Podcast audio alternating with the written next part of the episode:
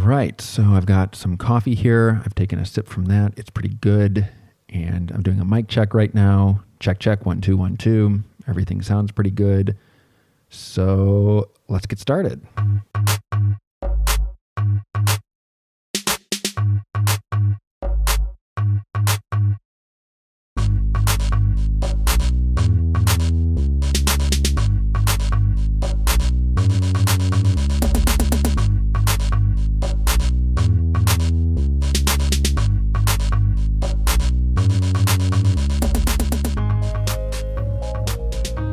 Hello, and welcome to the introductory podcast lectures on psychoanalytic praxis. They are produced by me, Neil Gorman, in association with Surplus Jouissance Projects and the Aurora University School of Social Work. And this is the first podcast lecture in what is going to be a series of podcast lectures meant to supplement the content in a course which is called uh, Social Work 6521 Advanced Clinical Social Work which is a class that has students take a pretty big survey of a bunch of the different kinds of psychoanalytic theories that are out there and asks students to consider how they might go about using those theories in a variety of different clinical contexts. So, in this first lecture, I'm going to try to do two things. The first thing I'm going to try to do is to describe two different categories of theories. And after I do that, I'm going to try to make an argument for which category of theory psychoanalytic theory fits into, which of the two it happens to be. Uh, and after I do that, what I'm going to do is I'm going to attempt to talk about and describe what I happen to believe is the most important, most fundamental concept within every single psychoanalytic theory out there. That concept is the concept of the unconscious. So, to get us going in this, what I'm going to do is I'm going to start with a metaphor. And I'm going this metaphor is that theories are kind of like buildings. Right? That's the metaphor. tell you a little bit more. Suss this out a bit. There are some theories that are pretty simple. They're like simple buildings. What's an example of a simple building? Think of your typical suburban house. A typical suburban house is a pretty simple building, right? It has been designed with the concept of providing, you know, people with some shelter. There's not a lot of complexity in that building. I would say that if we wanted to compare theories to this kind of structure, what I would say is that the behaviorism of B.F. Skinner is a pretty good example of what I'm calling a simple theory. I would also say that Pauline Boss's articulation of something called ambiguous loss is another great example of a simple theory. Now, the moving on from that, what I want to claim is that exploring a simple theory is a lot like exploring a suburban house. You know, so imagine that you have a friend and that your friend buys a house out in the suburbs. And after they buy the house and move in, they do the thing that people do. They decide to have a housewarming party and they invite you and a bunch of their other friends to come see their new house. So you go to the housewarming party, you show up, you know, you ring the doorbell, and they answer the door and they're all excited and you're all excited. Wow, this is a really nice house. Yeah, thanks so much. Do you want the tour? They say, "Hey, let me give you the tour," and you they take you around their house, and you check it out. As they take you around the house, they point out, "No, there, there's this room, there's that room." So over here, what we have is the room where Abraham Lincoln was um, uh, rumored to have wrestled a vampire pig in the year 1844. Maybe they point out some of the interesting or cool features of the house. Maybe they talk about the things that they plan to change. And if you look over here in this closet, what you'll see is a, um, a secret passageway down to a cave that everybody is sort of creeped out by. And what we're thinking we're going to do to kind of limit the creep factor is turn it into a playroom for the children. So on and so forth. Now, because this is just a typical suburban house, which isn't really that complex of a structure, the whole tour might take 10, maybe 15 minutes. And then after that, you've seen everything you need to see from top to bottom, right? You know where all the rooms in the house are pretty much. You can find the bathroom if you need to use it. You know what rooms are like the common rooms where it's probably safe to mill about and look at things. And you know which rooms are more like the private rooms that you probably don't want to go into unless you want to be rude that sort of thing. You didn't need to take a whole lot of time in order to do this tour. You didn't need to invest a whole lot of energy into understanding kind of like the structure of the house. It didn't take that long. My claim is that simple theories are very much like that. They also don't really take a whole bunch of time or energy for the person who is examining them to understand them. Simple theories and simple buildings have a limited number of concepts or rooms. And because there's a pretty small number of concepts or rooms, it's pretty easy for you to kind of build a map of where all the rooms and slash all the concepts are and then kind of move through them with ease. Now, before I go forward, I want to make something as clear as I possibly can here. Simple theories are not bad theories. A lot of times, simple theories are awesome. They're extremely useful, they're very helpful. They're great for certain things. Simple doesn't mean bad, it means simple. I also should probably point out that there are lots of people, and I mean lots and lots of people, who really like simple theories because they're simple. You know, I found a lot of people, just as I, I talk to people about theory, who enjoy simple theories. And one of the things that they say they enjoy about them is that those simple theories don't take a ton of time and energy to understand. Additionally, they will point out that simple theories are oftentimes very practical. They might even use the term pragmatic to describe them. Having said all of that, I'm going to move on to the other kind of theory, the second kind of category of theory, which is complex theories.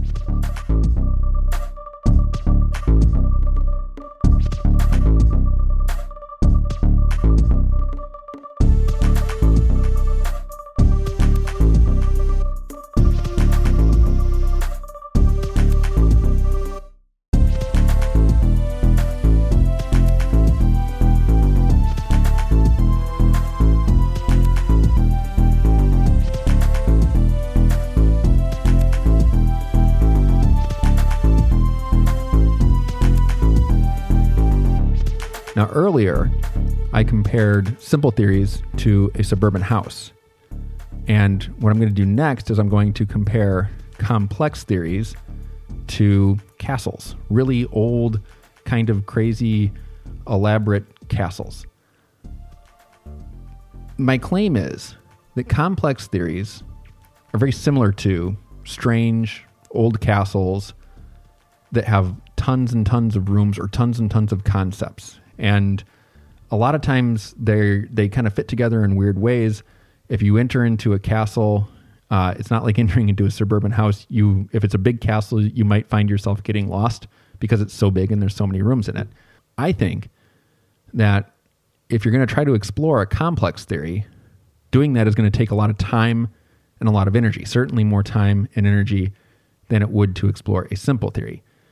When you enter in through the front door of a complex theory and you start moving through the rooms and the hallways, it's not uncommon that pretty soon you kind of find yourself a little lost and unsure of where you are and how you got there. For people who like complex theories, that's not a bad thing because even though they get lost when they're exploring a complex theory, they don't mind that because as they get lost, they also simultaneously discover a bunch of really cool, albeit bizarre, and unexpected stuff.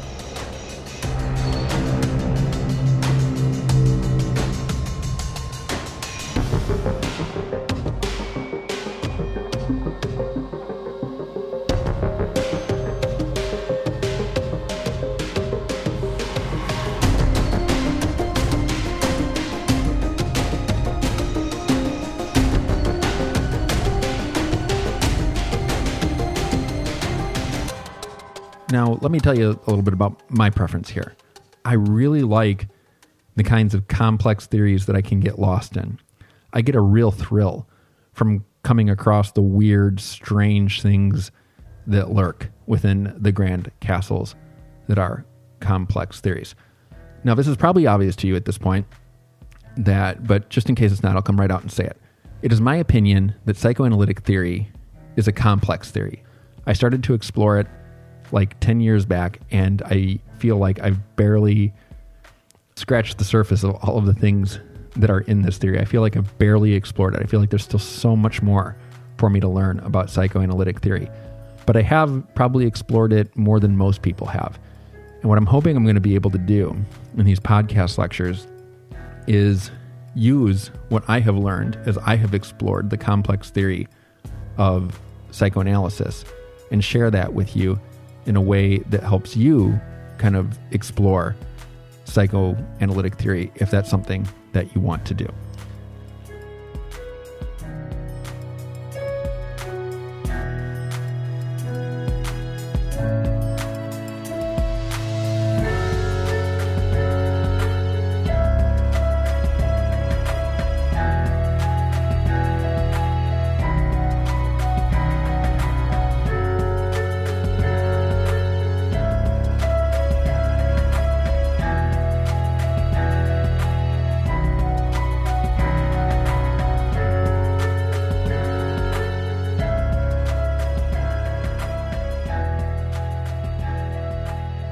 All right, so now that I've hopefully done the first thing that I set out to do, I described to you two different kinds of theories simple theories and complex theories, and I made the claim that psychoanalytic theory falls into the latter category, that it's a complex theory.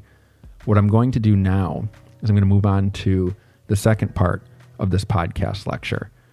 And in the second part of this podcast lecture, what I'm going to do is try to tell you a couple of things, describe a couple of things, articulate a couple of things about what I happen to believe is the most important, vital kind of concept within the complex theory of psychoanalysis, and that is the unconscious. So, if I were to stick with my metaphor mm, of uh, psychoanalytic theory being like a grand old castle, I would say that the unconscious is kind of like the grand hall of that castle. It is the room that the rest of the theory is structured around, built around. Another way, I guess you could think of it, is to say that the unconscious is the primary load bearing wall at the center of the structure that is psychoanalytic theory. If this load bearing wall were to come down, I think the whole rest of the structure, the whole rest of the theory would implode as well another way to, to say what I'm trying to say here would be to say that if you don't buy into the idea of the unconscious, it's probably going to be safe to say that you won't buy into any of the other claims that psychoanalytic theory makes. Uh, it, you have to believe that there is this thing called the unconscious in order to kind of believe any of the other things that psychoanalytic theory suggests. If you don't believe in the unconscious, I mean, you can, of course, learn about the theory, that's possible. Um, but I don't think that you'll be convinced by any of the other claims that the theory makes if you're not convinced by the claim that there is this thing called the unconscious. Uh, I'd also posit that if you don't have a good enough understanding of the unconscious, you won't be able to develop a good enough understanding of any of the other important concepts within psychoanalytic theory. So, having said all of that, what I'm going to do next is start to examine the unconscious, start to explore the concept of the unconscious with you. And I'm going to do that by describing it in a couple of different ways, which I hope that you will find interesting and useful. According to psychoanalytic theory, unconscious desires, which are also called repressed desires, which is something that I'm going to be talking about in a future podcast lecture, where I talk about this thing called the return of the repressed. Uh, those unconscious desires show up in different things that we say or do. These are things, when they happen, they're not things that we expect, and they oftentimes really don't make very much sense to us. When these desires, these unconscious desires, do pop up in our speech and in our actions, they surprise us, they shock us. And as I said, what the unconscious kind of desires or, or wants is oftentimes very much at odds with what we are consciously trying to accomplish. One other way we could understand kind of the way that the unconscious functions in our life is through a term which gets thrown around a lot, which I'm sure all of you who are listening to this have heard. The term is self sabotage. That has become a very common way that people refer to how the unconscious inserts itself into our day to day lives. And I think that the term is really helpful because the self in self sabotage could also be seen as um, our conscious plans, what we consciously desire, what we consciously want. And the sabotage or the saboteur of those plans is a good stand in for what psychoanalysis and what I am calling the unconscious. when the unconscious does sabotage our conscious plans, we're surprised and we're usually pretty baffled, pretty confused. If you've ever had the experience of saying or doing something that you think is embarrassing when you were trying to be impressive, then you have experienced your unconscious interfering in your life. You've experienced the unconscious sabotaging what it is that yourself, your conscious mind, kind of wants to make happen. When when something unexpected, like really unexpected, does happen that kind of fouls us up, that gets in the way of what we're trying to accomplish, a lot of times people will go, Why did I do that? Why did I think that? Why did I say that? When, if you've ever found yourself in that situation where you're going, why, why did I just do that? Why did I just say that? Again, you've experienced the unconscious coming into your life and doing the thing that it does, which is kind of get in the way of our conscious plans pretty regularly.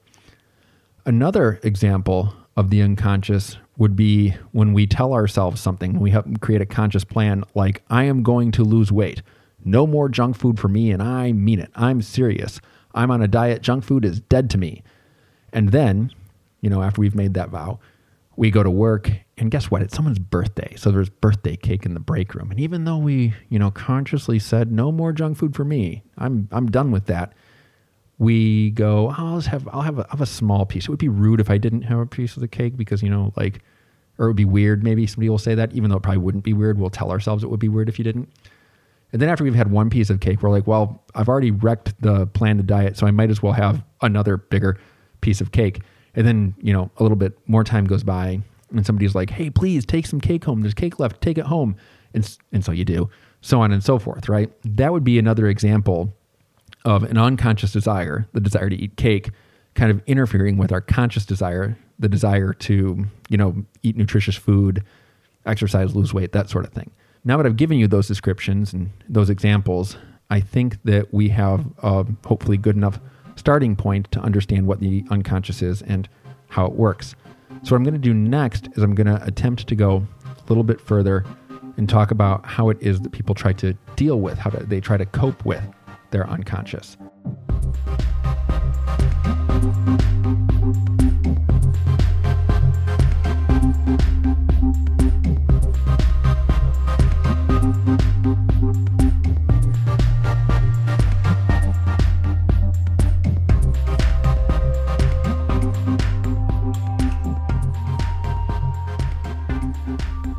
People, I think, are engaged in what I would call a battle with their unconscious.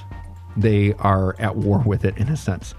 Uh, they're trying to oftentimes force this part of them that has a mind and desires of its own, which are not in line with their conscious desires, to comply with a sort of logic or sense or rationale, right?